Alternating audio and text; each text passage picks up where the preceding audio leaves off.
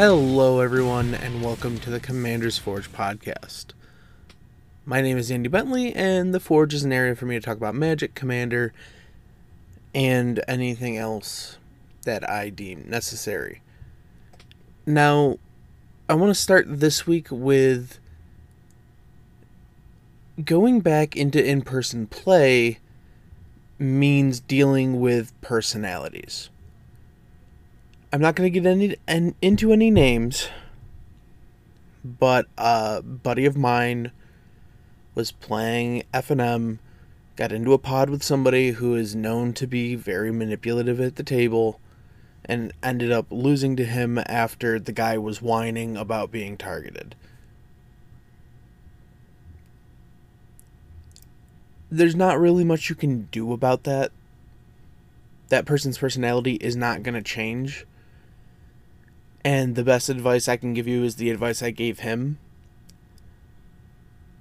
If you're sitting at the table with that guy, just take him out first. That's the best way to deal with people like that.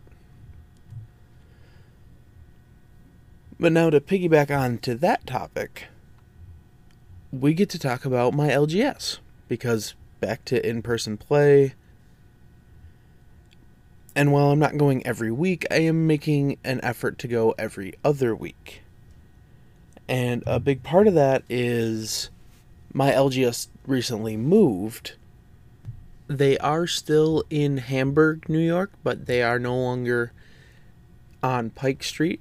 They're now at 4751 Southwestern Boulevard in Hamburg, New York and I cannot stress enough how awesome their new space is, even though they're still in the middle of building it.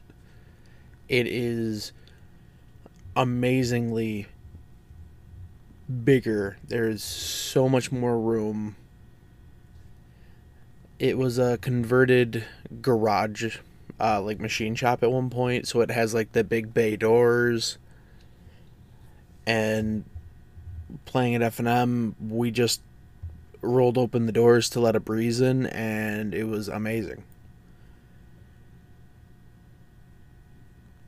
So I just want to throw out there if you are in the greater Buffalo area or western New York area, in my case, just give them a, a nice little, you know, check them out. And yeah, that's that's about it for that. I do know some of the things he's working on is setting up like a stream room and a play area for streamers. And eventually, some of our streams might be done from there in person. But we're still uh, months away from even thinking about stuff like that. But yeah, just this short little update in the beginning, and then I will be right back with the rest. Hey, I just want to take a minute to tell you about my Patreon. I know times are hard for everybody, and I know it isn't easy to shuffle around bills and stuff, believe me, I know that. But if you would like to help support the podcast and me, you can find the links to my Patreon in my link tree, which is always put into the description of either the video or the audio, wherever you're listening to it. It would really mean the world to me. Honestly, I'm just struggling to make ends meet most weeks. But that's it. That's all. If you want to help, the links will be where you can find them and welcome back. Now, for this part, we're going to go into a small deck tech about treasures. There has been more treasure commanders coming out recently, but I got the question of why didn't I build Prosper? And my answer to that was it was too broken. Now, what do I mean by that? I mean, when people see Prosper, they're going to start going after the person playing Prosper. So instead, I built Kalain. Kalain Reclusive Painter is a black and red for a 1 2 human elf bard. When Kalain enters the battlefield, create a treasure token, and other creatures you control enter the battlefield with a plus one plus one counter on them for each mana from a treasure spent to cast them. It's not as scary looking as Prosper, and we just kind of leaned into making tokens and, you know, big old creatures so let's start with uh, let's just start with tokens, right? Going off first, we have big score, three and red. It's an instant. As an additional cost, you discard a card, but you draw two cards, create two treasure tokens. And then we have its uh, functional clone for two and red. It's seize the spoils. The only difference is you only create one treasure token, but you still discard a card to draw two. Unexpected Windfall is two red red for an instant with, as an additional cost, discard a card, draw two, create two treasures. And then Grim Bounty is two black black for destroy target creature or planeswalker and create a treasure token at sorcery speed. But when we look at treasures, especially in these colors, uh, well, first off, everybody just thinks about Academy Manufactor.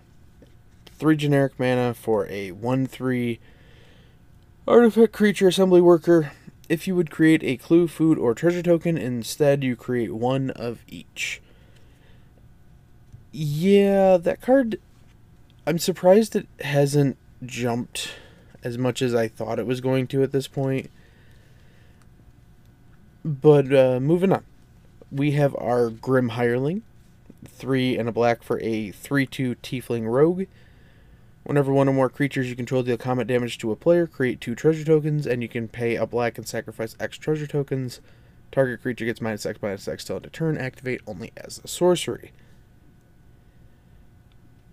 The thing I love about this is if you hit multiple target well, multiple players, you're going to get multiple instances of those two treasures. Glittering Stockpile is two and a red. It is an artifact treasure. You can tap it to add red, and then you put a stash counter on it, and you can tap it and sacrifice the stockpile to add X mana of any one color, where X is the number of stash counters on Glittering Stockpile. Captain Lannery Storm is 2 and a red for a 2 2 human pirate with haste. Whenever she attacks, you make a treasure. And whenever you sacrifice a treasure, Lannery gets plus 1 plus 0 till end of turn. Um, yeah, then there's just kind of. Uh, well, I guess the last one I want to talk about with treasure creation is Hoarding Ogre. Uh, it's 3 in a red for a 3 3 ogre. When it attacks, you roll a d20. On 1 to 9, you make a treasure token. On 10 to 19, you make 2 treasure tokens. And on a 20, you make 3 treasure tokens. So, base average, you're most likely going to make 2 treasures whenever he attacks. Uh, but then we pair that up with stuff like Xorn.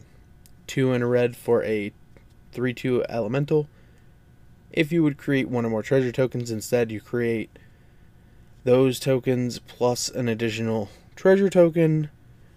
Uh, Gadrak the Crown Scourge is 2 and a red for a 5 4 dragon with flying, can't attack unless you control 4 or more artifacts, and at the beginning of your end step, create a treasure token for each non token creature that died this turn. Right, I think that gets through the bulk of treasure creators. And let's move a little more into the combo side of things. And that's going to start with Magda Brazen Outlaw. One in a red for a 2 1 Dwarf Berserker. Other dwarves get plus 1 plus 0. Okay. Whenever a dwarf you control becomes tapped, create a treasure token and then sack 5 treasure tokens to search your library for an artifact or dragon card. Put that card onto the battlefield and then shuffle your library.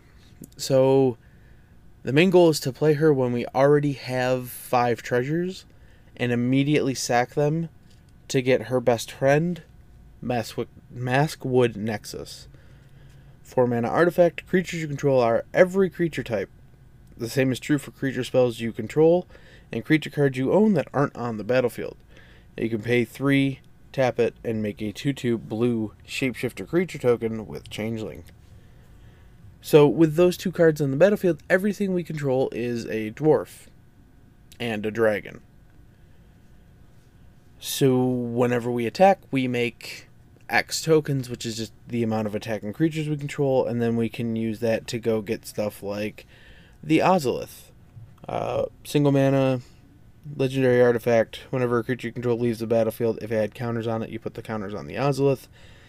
And then at the beginning of combat on your turn, if the Ozolith has counters on it, you may move all counters from the Ozolith onto that creature. Or we can get, you know, the only actual dragon in the deck, Terror of the Peaks. 3 red red for a 5 4 dragon with flying. Spells your opponents cast that target Terror of the Peaks cost an additional 3 life to cast. And whenever another creature enters the battlefield under your control, Terror of the Peaks deals damage equal to that creature's power to any target.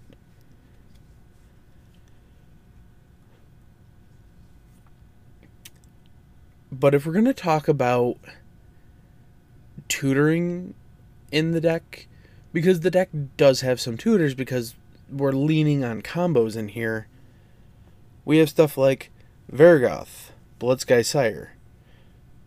Two in a black for a 2 3 with Demon Rogue with Death Touch. It has Boast for one in a black. Target player searches their library for a card, then shuffles their library and puts that card on top of it. We have Razaketh, the Foul Blooded. 5 black, black, black for an 8 8 demon with flying trample and pay 2 life, sacrifice another creature to search your library for a card and put that card into your hand and then shuffle your library. And then the main win conditions are going to be aggravated assault. It's 2 and a red for an enchantment that you can pay 3 red, red to untap all creatures you control, and after this phase, there's an additional combat phase followed by an additional main phase. Play this ability only anytime you could play a sorcery. Or we can go for the ever popular Kiki combo. Kiki Jiki Mirror Breaker. Two red, red, red for a 2 2 Goblin Shaman with haste, and you can tap it to put a token that's a copy of target non legendary creature you control onto the battlefield. That token has haste. Sacrifice it at the beginning of the next end step, and we pair that up with Zealous Conscripts for and a red for a 3 3 human warrior with haste. When Zealous Conscripts enters the battlefield, gain control of target permanent until end of turn. Untap that permanent, it gains haste until end of turn. So the way this works, you play Kiki Jiki.